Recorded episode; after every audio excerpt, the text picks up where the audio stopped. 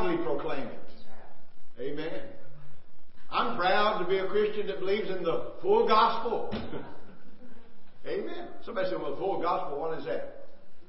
Well, some people call it Pentecostal, some people call it Assemblies of God, some people call it Church of God, some people, you know, the full gospel is just everything that's in this Bible. It's not doctrines of men, it's doctrines of the Word. This is what God's Word declares. I know some Baptists that are full gospel. Amen? They believe the Word. I think we all could learn a little bit from somebody. Amen. I know some Methodists that are full gospel. They believe the Word. See, names don't mean nothing as far as names. It just means you belong to a certain denomination. But you can belong to a denomination and not be a Christian. So it's important to be know that you're born again, new creatures in Christ Jesus. I tell you what, when we get to heaven, you may be surprised who makes it.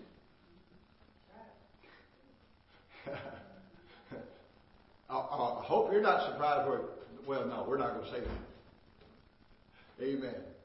Because listen, God's so good, and you know, listen. Some people think, "Boy, I'm more spiritual than everybody I get more rewards than everybody else because I've just done this, this, this, this."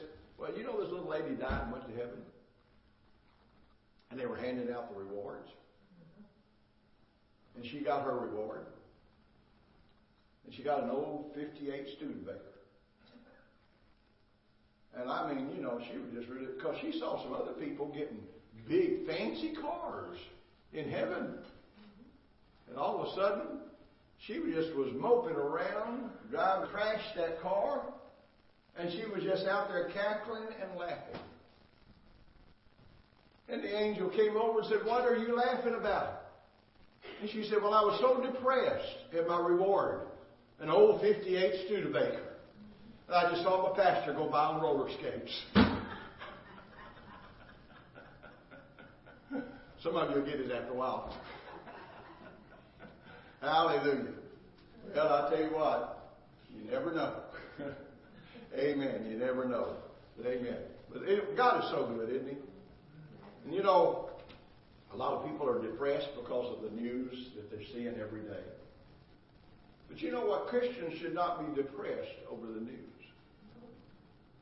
Because all it is, is confirming the fact that we're in the end of times. Anytime you see something happening in this world system of ours, and it happens, listen, it's, it's unfolding more and more and more and more. It's not over.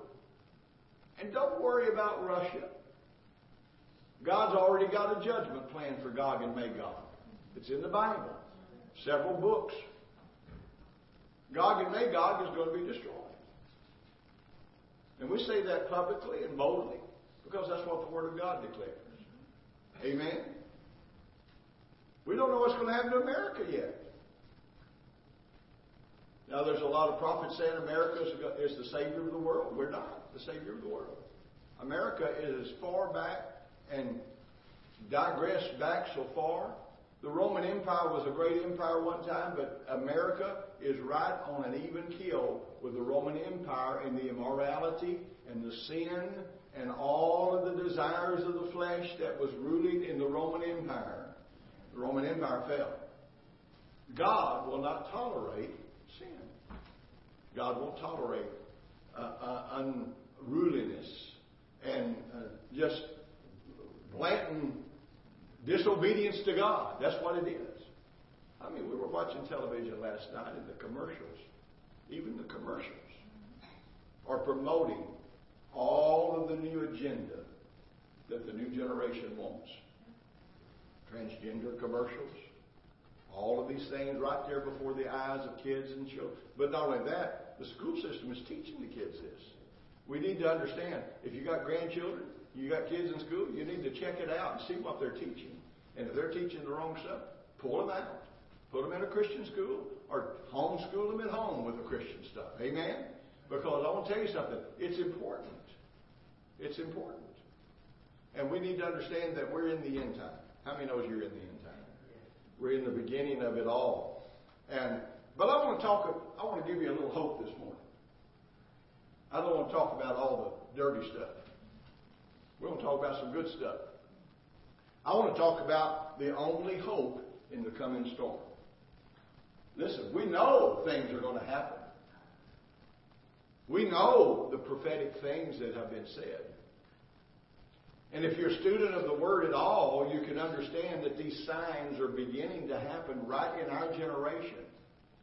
And when you see the news and see all of the stuff that's going on, and, and, and listen, all of this stuff in these countries over there, and what they're talking about, about the leaders and, and, and what's going to happen and all of it, we already know what's going to happen. We can, we can just get our Bible and just read a little bit ahead. Gog and Magog will be destroyed. Gog and Magog is not going to rule the world.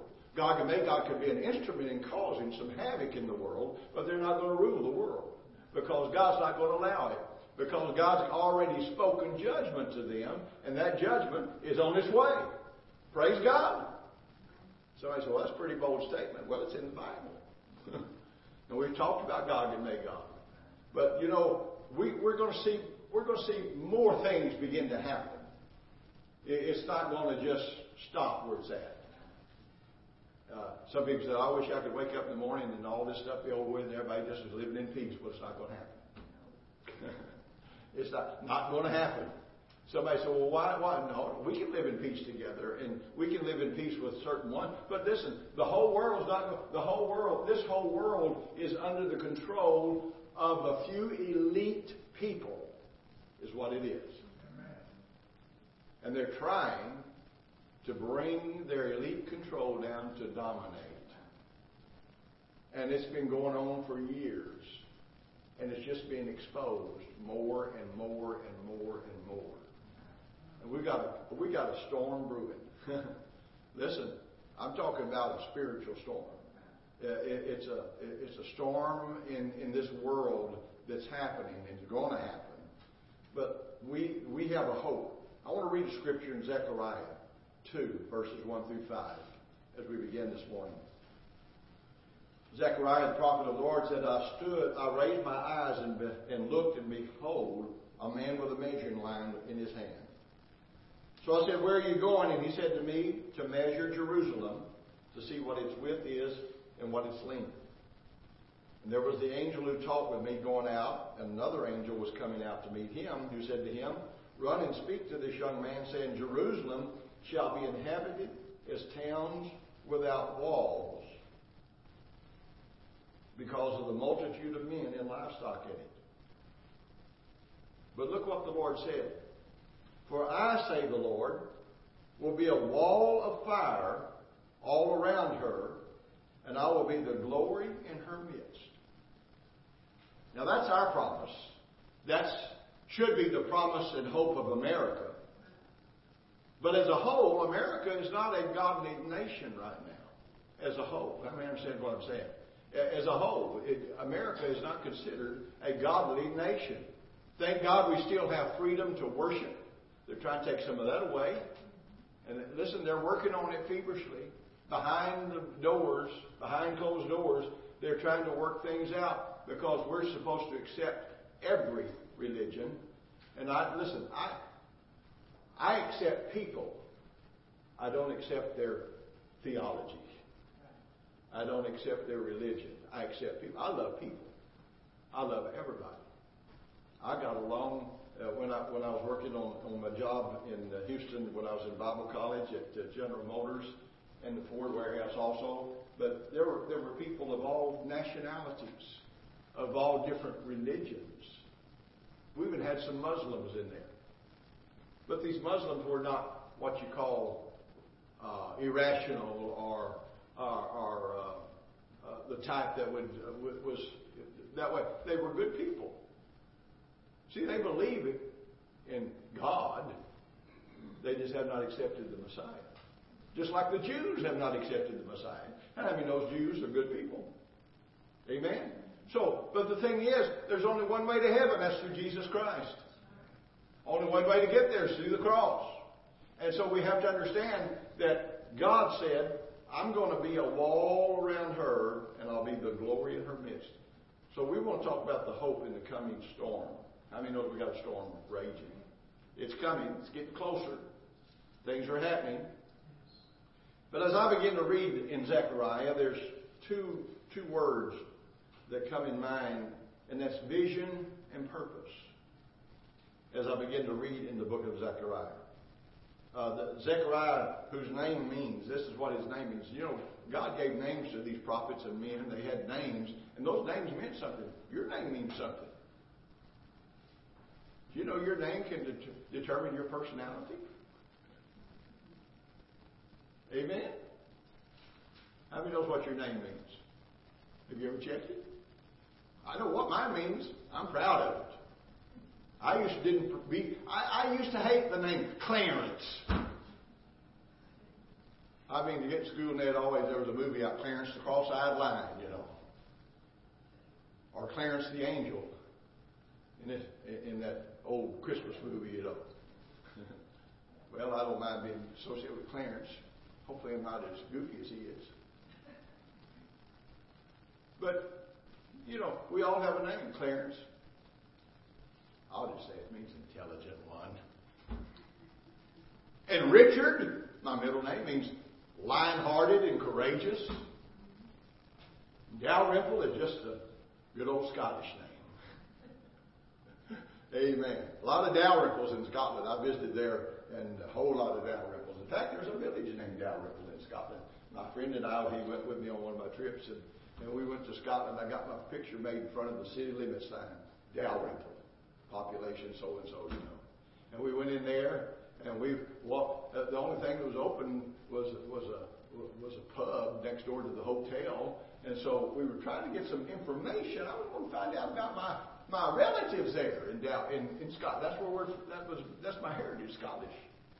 And uh, I, I was so we went there and we we started going over towards the little pub because nobody's at the hotel. And all of a sudden, all the all the shutters begin to shut and the door locked.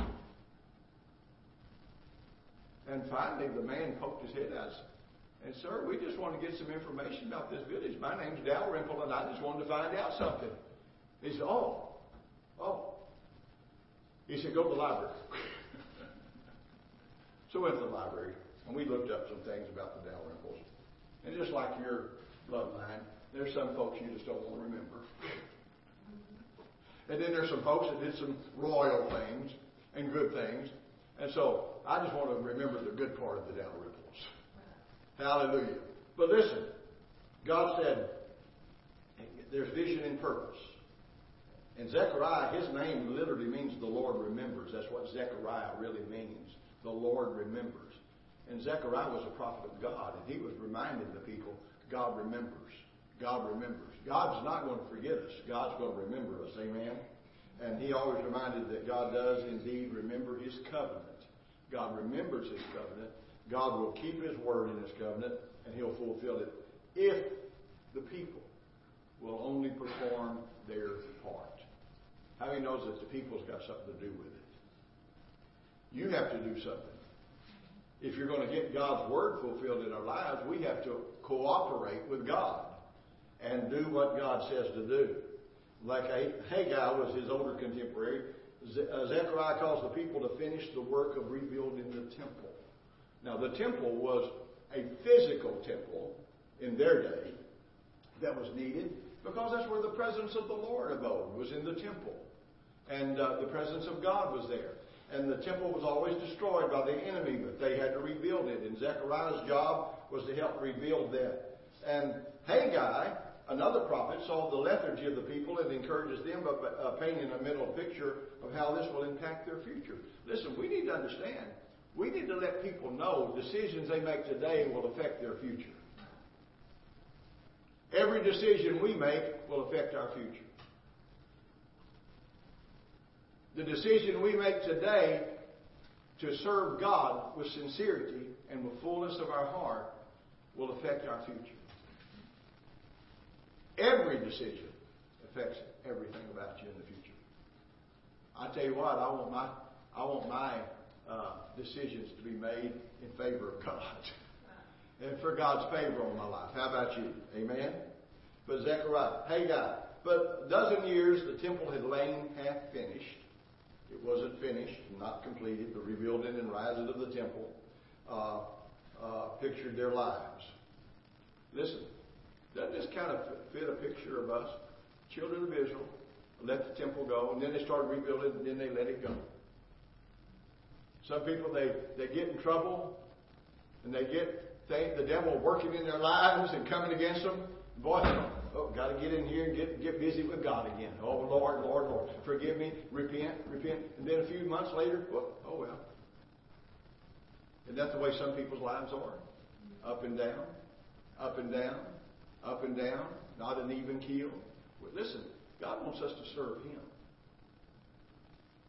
We serve in the church, but we serve God. We only serve in the church because we're part of the body of Christ.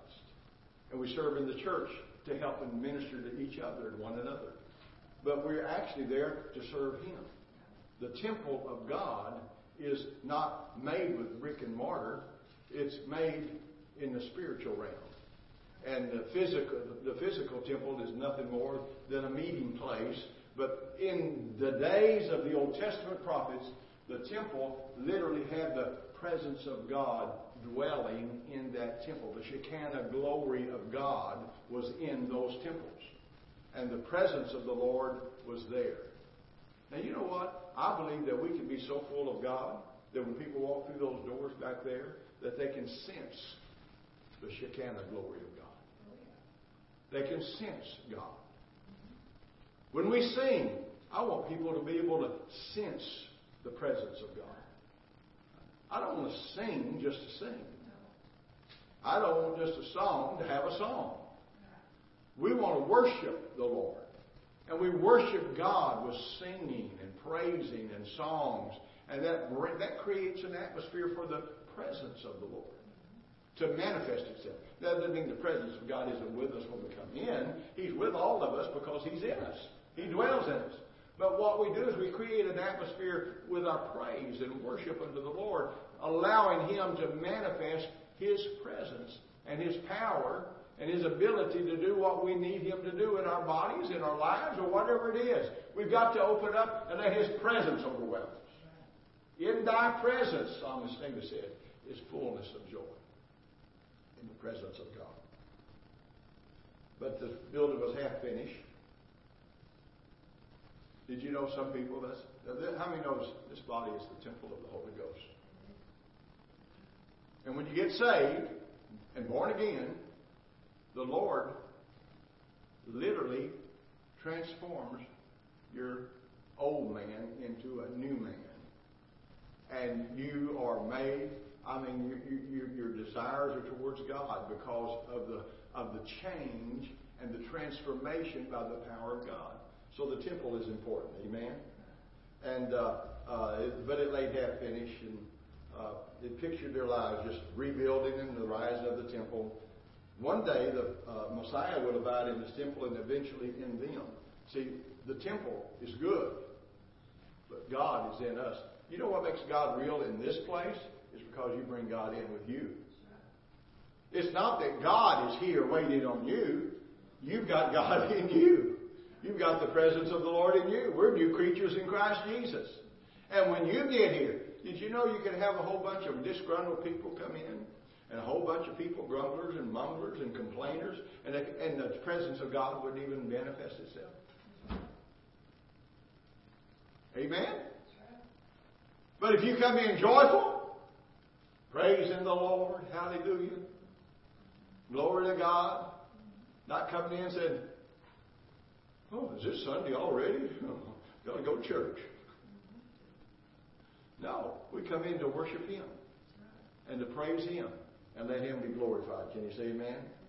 So both the temple and their lives must be given top priority. See, the temple of God, God, God had certain things that he required for that physical temple. And they had to stay on top of it for it to really be what God wanted. Because his presence was there. This body is the temple of the Holy Ghost. God dwells in us by his Spirit. And so this body is our responsibility to take care of it physically, on the inside and outside. And listen, there are certain things. Listen, how many knows when you were a teenager, you dabbled in things? I thank God that I didn't dabble in a lot of the things because I got saved at an early age. I, I, I praise God for that. I'm not boasting. I'm just praising God for that. That I didn't have to go through some of the things that my siblings went through because they defiled the temple. This is a temple of God. They all were born again, but they all backslid because they defiled the temple. And they, the pleasures of life became greater than what God required from our spiritual man in our person. But we need to understand that the temple is important to God. Amen? That's a whole different message, but that's good anyway. But vision is a key word. Zechariah actually saw eight visions between chapter 1 and 6. And I, if you're like me, I love to study the Word and just study out the history of it and all of that stuff. I, I spend many, many hours studying. Pat tell you that. She has to tell me, you want to quit for a while? I said, well, just a few more hours. no, we, we, we have to quit sometimes, you know. But listen, vision is a key word. Purpose is another key word uh, that Zechariah had. He, God, he, he kept reminding them of a higher purpose. We, there's a higher purpose for each one of us this morning. There's a higher purpose for our church. There's a higher purpose for you as an individual Christian. God's got a higher purpose than where you are right now. God's got a purpose. We're important to God. You're important to the body of Christ. And Zechariah kept it alive. But let's take a look at the coming storm for just a moment because we're going to talk about the hope that Zechariah gave. But let's, the coming storm. You know how many knows when a storm starts brewing out here? The, the, the weather forecaster, the, we like Channel 11. That's where we get our news, you know, on the weather. I don't know why I like Scott, you know. And uh, but it, but you know he, he he makes it so exciting and and and so intelligent, you know. But uh, but you know we got equipment now they can focus in on something that's hundreds of miles away and tell exactly when it's going to hit, when it's going to come, what it's going to do when it gets here. And you know, with that, we have all kinds of things happening, and God always, just like our weather forecasters do, they try to prepare you for the storm. How many was prepared for our winter storm this year? We got prepared. Amen. Now, last year it hit us pretty. I mean, we were expecting a little bit of snow, but we weren't expecting what we got. Amen. Now, if you was in Massachusetts, you'd expect that every winter.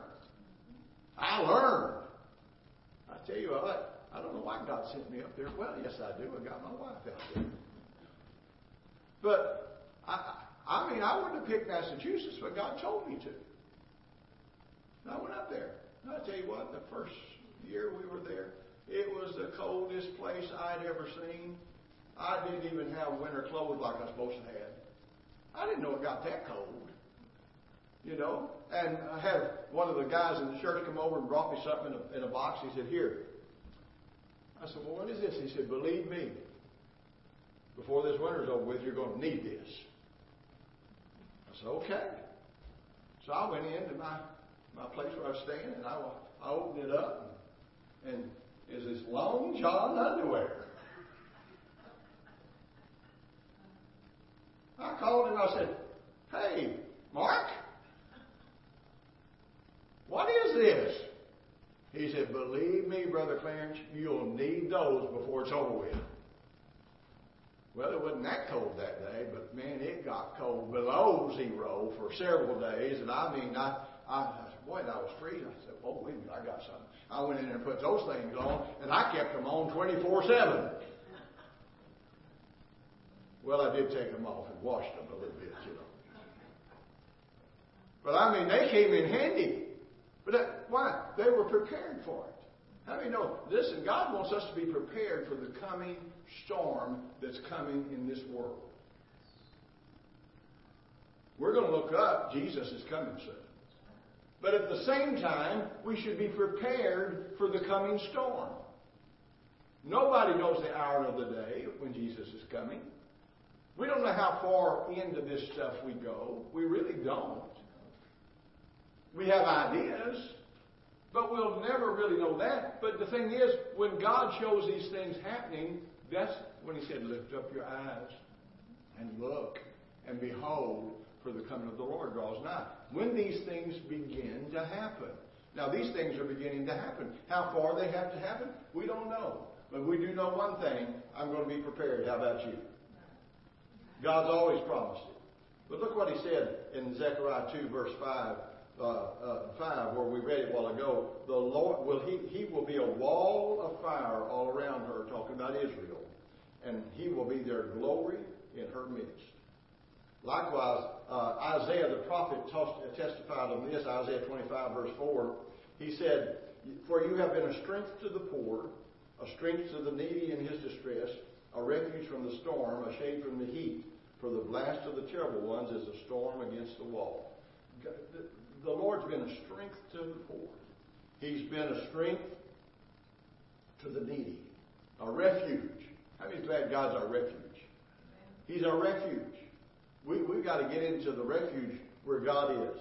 And these promises are meant to comfort us beforehand. We need to understand God said, I'll never leave you nor forsake you, but I'm with you always, even to the end of the world. So those scriptures are there. When he when he quoted that, the disciples didn't see where they really needed it at that point, you know. But you know what happened? They found out where they was going to need it.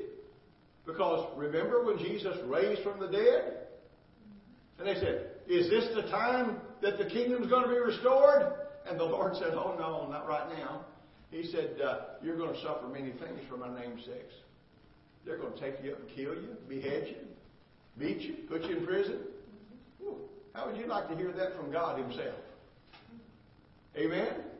Expecting, listen, I'm saying we need to understand the signs that we're in, but we also need to understand Jesus is coming, but at the same time, we don't know where we're going, but in the midst of the storm, God is our protection. And God wants to take care of us. Can you say amen? Luke 21, 26, that's what I was reading a while ago. And these will be signs in the sun, and in the moon, and in the stars, and on the earth, distress of nations. We're seeing that, aren't we? With perplexity, the sea and the wave roaring. We're seeing that more and more. Hey, listen, they're, they're already uh, forecasting and, and uh, foretelling the fact that there's going to be a great tsunami on the West Coast. Now, a tsunami is going to happen because of an earthquake underneath. In fact, I was out there visiting my daughter in Portland, Oregon, and Pat was with me. We went out there, opened to her to go meet them, and, and we was out there. We, we, we were driving the car, and we went over to the Pacific Ocean. Pat always wanted to see the Pacific Ocean. She saw the Atlantic Ocean all the time. She to see the Pacific Ocean. And so we drove out there, and on the way, it said the tsunami route. The tsunami route. I don't know how you say it, route, route, you know. Anyway, the tsunami path. Oh, what in the world? So we got home and I asked my son and son-in-law. I called him my son-in-love.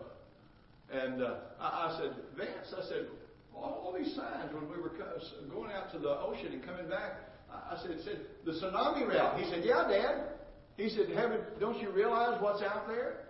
He said, there's great craters underneath in the waters deep that they're forecasting is going to erupt. It's going to be the biggest volcano eruption in the history. And what they're predicting is California, San Francisco, all of those areas up there are going to be totally demolished and destroyed. Somebody said, I don't want to hear that. Well, you know what? God has a time of judgment. If I lived there, I think I'd be looking for another house somewhere else in the Midwest somewhere. Amen. But you know, the thing is, these things are happening. They're signs. They know what's going to take place. All of the knowledge and the technologies that there, they can predict and know that these things are going to happen. They're already hearing rumblings underneath. My brother lived out in uh, right above San Francisco. He was over. He was the third man in Safeway Corporation. And my brother, he always said he was going to make it big, and he did. You know, but he he knew the San Francisco Giants owner personally. They went to dinner and wined and dined and went to ball games and all that. I said, well, why, why didn't I get to go? He said, because you're down in Texas and I was up here. but, but you know, they had that great earthquake out. Y'all remember that earthquake that year in, in San Francisco area? They, it was actually during the World Series. Uh, or, or I think it was about the World Series. And, uh, and the, and the earthquake hit San Francisco, bridges collapsed, and all of this. They had to close down all the areas. The World Series was canceled at that point and uh, at that at that particular place. And now, you know, but these are all predictions from God. God said these are things that are going to happen. We need to understand the times that we're in. Amen. The storm's coming, and it's going to be frightening. And He said. Uh, There'll be perplexity, the seas and the waves roar, men's hearts failing them from fear and the expectation of those things which are coming on the earth, for the powers of the heavens will be shaken. The powers of heaven. I don't know if you noticed this or not, but a lot of our presidents, when they got into office, many of them were dark haired. And when they were in office, and especially if they went two terms, they were totally white haired when they came out. Amen. I tell you, a lot of pressure. A lot of pressure on those men. And, and, and whether they be godly or ungodly, there, there's a lot of pressure upon them in that particular office. But Jesus says the storm is going to be ferocious. We know it will be an awesome moment in history. We know it's going to be a bad time. Amen. Listen, how many knows if Jesus predicted it and said it, we need to take it to heart. Believe the word. The Bible assures us God never sends judgment on any society without first revealing it to his prophets what he plans to do. I want to read something in Amos 3 7. Surely the Lord will do nothing, but he reveals his secret unto his servants, the prophets. I believe in prophets. I believe God has godly prophets today. Prophets, of, I believe David Wilkerson was a prophet of God. I really do. I, I tell you what, some of his prophecies that he had and he gave, we're seeing happen even after he's gone on to be with the Lord. Prophecies, prophetic events that God is doing. I believe Billy Graham was a prophet of the Lord. He was a prophet also. And he spoke things. But the Bible says vision is what we've got to have in this time. Now, vision is Proverbs 29:18, where there's no vision, the people perish. Now, that word vision there means revelation word or revelatory word. It, it means having a revelation of what? How many knows you can read this word from cover to cover, and get all the. We used to have to do that in, Sunday school, you know. How many chapters you read? I go over there to the short chapters or Psalms, you know, and get the shortest ones. And uh, then I could read more than the rest of them. But you know, y'all remember those times in Sunday school? we didn't uh, but we didn't get no revelation of the Word. We were just memorizing scriptures, you know, just find, finding out, you know. But but revelation, revelation is where God unfolds and reveals what that word says. And we gotta we gotta have a revelatory word, a revelation word from God in this end time. God's people need it. The church needs it. We as believers need this. We need to understand we're in the last days. The last days are not coming. We're in the beginning of the very last of the last days. And it's here. And we need to understand how close it is. I think if people really realize how close, you'd think that most churches would be just packed and filled and people run into the altars every service. But it's not happening. Thank God in some places there's a move of God and God's doing some things in that nature. But what I'm saying as a whole, it's not happening right now because people have learned to just take it at a stride and say, well, this too shall pass. No, this too will not pass because we're in the end of the end. We're in the days of the beginning of the last days before the coming of the Lord. Amen. But there, the Bible said, Proverbs 29, where there's no vision, people perish. And uh, there's a need for the church to see clearly what God said. We need to see what God said. You know, I could preach a 15 minute sermon every Sunday.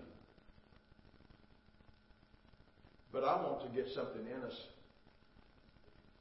We need some meat on our bones. And that's what my mom, my mom used to tell me that. You need some meat on your bones. We, we need we got to get we got to get the we got to digest the spiritual food in order to become what God wants us to be in this end time. This world is not our home. It's only temporary. Thank God for the fine places we can live. Thank I, I love living in good places, I love living in, in solid homes. How many understand what I'm saying? There's nothing wrong with having any, anything good and the best.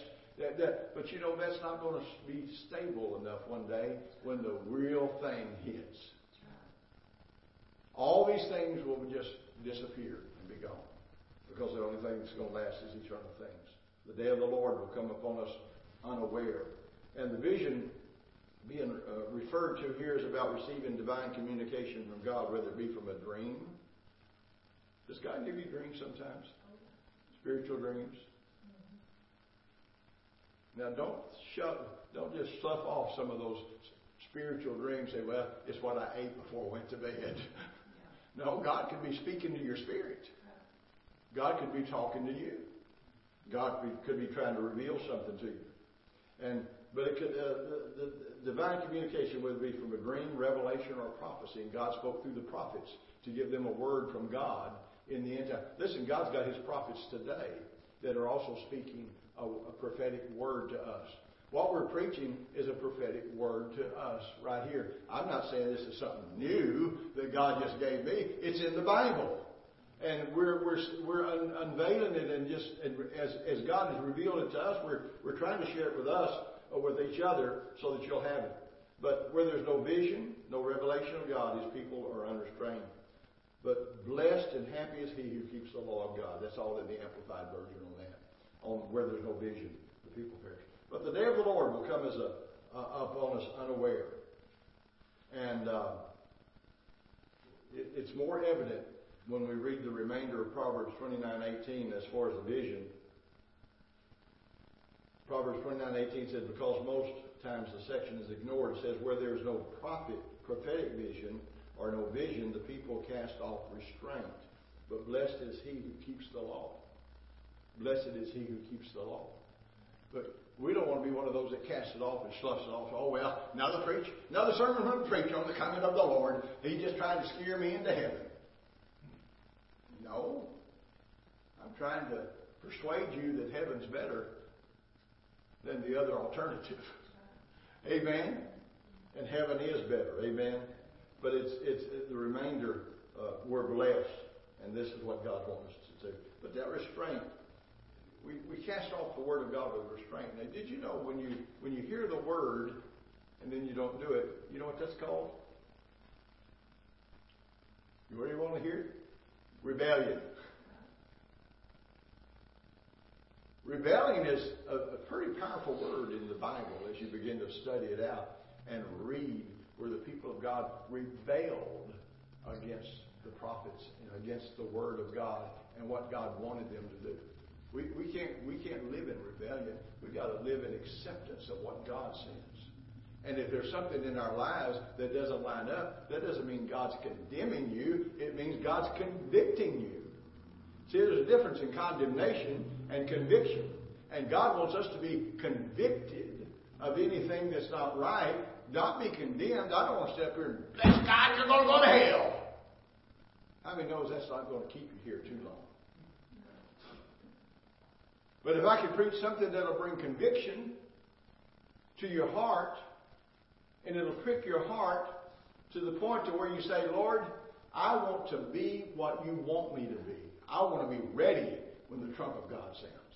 I want to, I want to be an example to my family, to my members of the family, my children, and, and all those that surround. I want to listen. I want I want conviction, not condemnation. We're not here to put people in hell.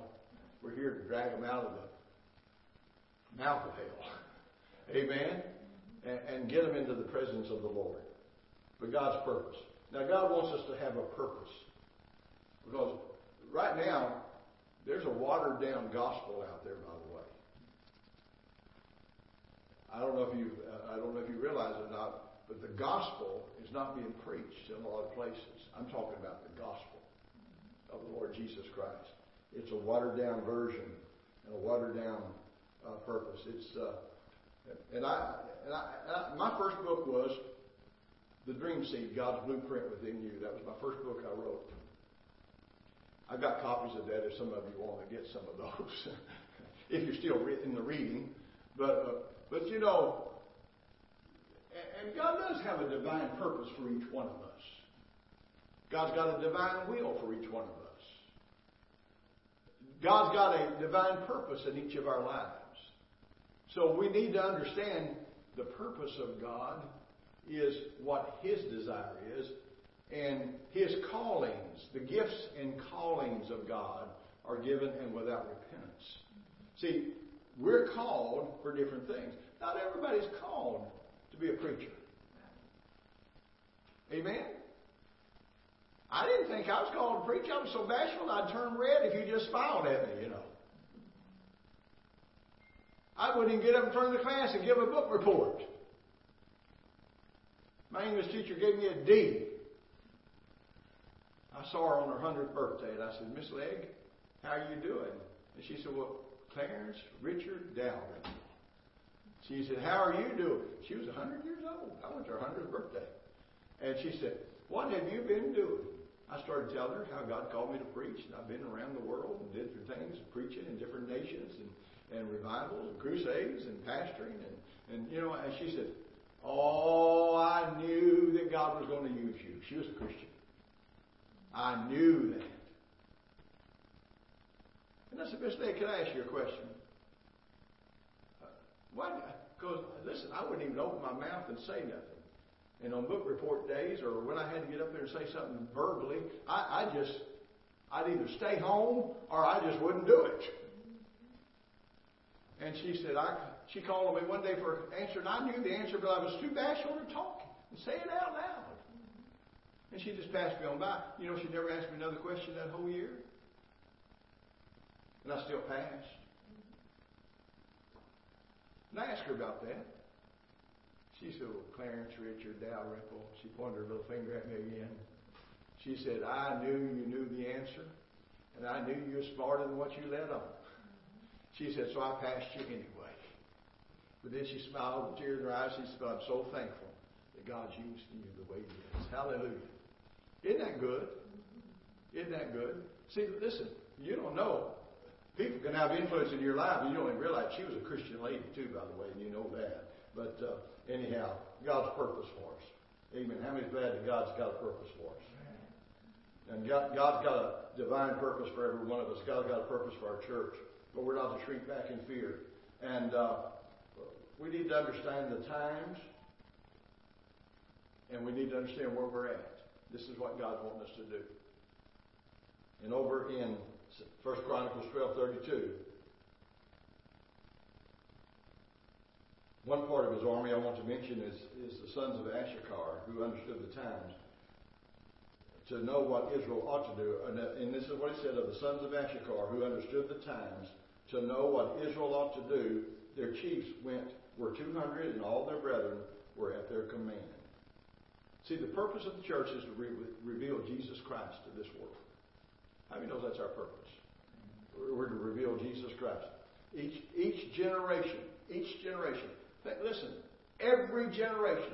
I'm not going to criticize the generations of old because they were living in their time and they saw what they saw at their time. Did you know in World War One they thought the, they thought this was the end also.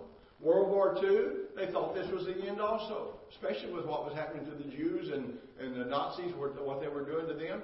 And all of these things has lined up. Each generation has believed in the coming of the Lord. Each generation has believed that Jesus is coming soon. Each generation, and, and listen, I'm not going to criticize any of the generations because we only knew what we knew, or they only knew what they knew, and now we're in this generation. And you know what? You're the privileged generation because we're in the end of the end. and according to the history, and according to what they're saying, according to what the enemy is saying, you know, this this global reset thing is listen, this is not just one nation that's trying to control the world. This is a group of nations that's trying to align together and they're going to have one man over them before it's all over with. But the thing is, it's a group of nations wanting to align, and all of this global reset is not just our nation or uh, Russia and China are the big heads of all this stuff on the global reset. A lot of it is. And we're all of these nations are collaborating together, and we're going to see that Jesus is getting ready to come back. Amen? He's getting ready to come back. But each generation, each generation. I mean, he says, I'm a chosen generation. Look at 1 Peter 2 9. You're a chosen generation, a royal priesthood, a holy nation, a peculiar people, that you should show forth the praises of him who's called you out of darkness into his marvelous light, which in times past were not a people, but are now the people of God, which had not obtained mercy, but now have obtained mercy. And we need to choose to find, uh, we just, you know, do you choose to please God? That's what we got to do. Do you, do you choose to please God? The choice is ours. It's, each, it's an individual choice. Choose to serve the Lord. And God's going to do it. Amen. First, 2 Timothy 3, verse 13. I want to read the scripture. But evil men and seducers shall wax worse and worse, deceiving and being deceived. We're seeing that happen in our generations right now. Listen, Jesus is getting ready to come back. Amen? That ought to excite us. I, I talk to young people about that, and they say, I hope he waits till I get married I enjoy life a little bit. You know what? Well, that, hey, God, God's got His timetable. Amen? And we're going to see God do what He said He would do. And, but there's always a global shaking with everything that begins to happen. A global shaking. There's always a, Psalms 2 and 8 says, Ask of me and I'll give you the nations for your inheritance and the ends of the earth for your possession. But God promised to shake everything that can be shaken. God's promised to shake everything that can be shaken. God's going to shake everything that can be shaken before the end comes. Amen?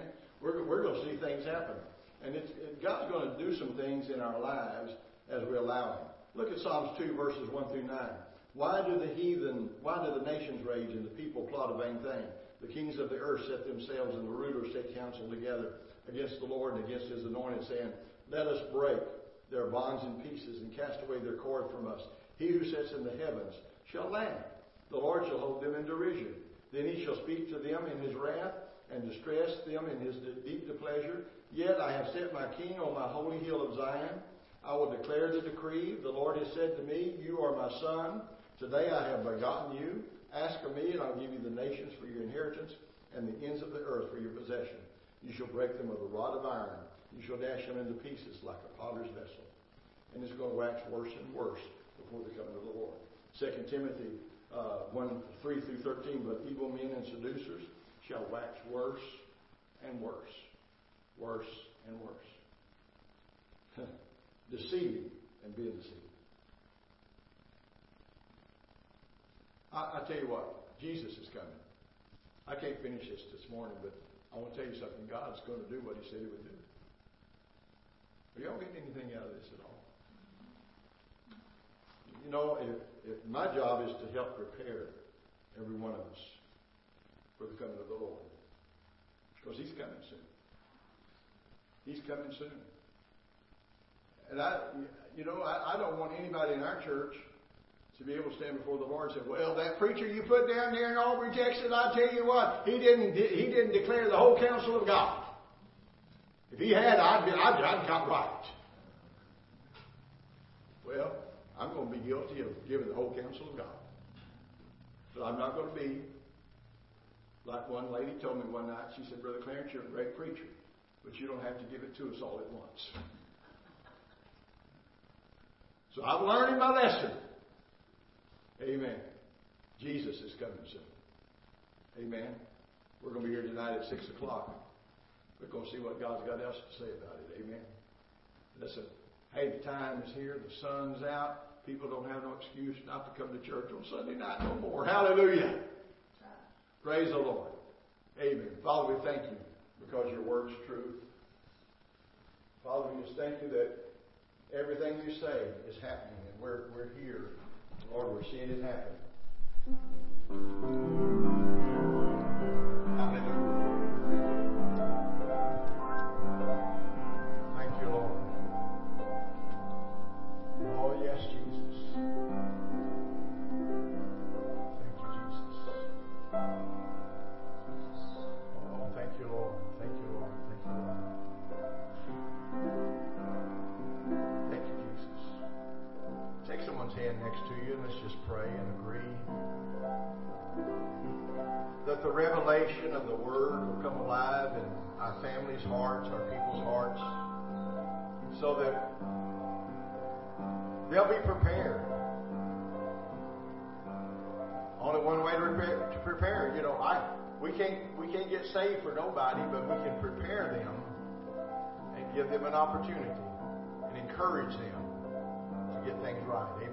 Father, we just lift our families to you, our relatives, our friends, our neighbors. God, we just lift them to you in Jesus' name. In Jesus' name, we thank you, Lord, that it's going to happen. Praise the Lord. Well, praise God. Well, I'm going to just keep on praising the Lord. How about you? As we leave this morning, let's just sing as we stand up, get ready, greet one another. Let's just praise Praise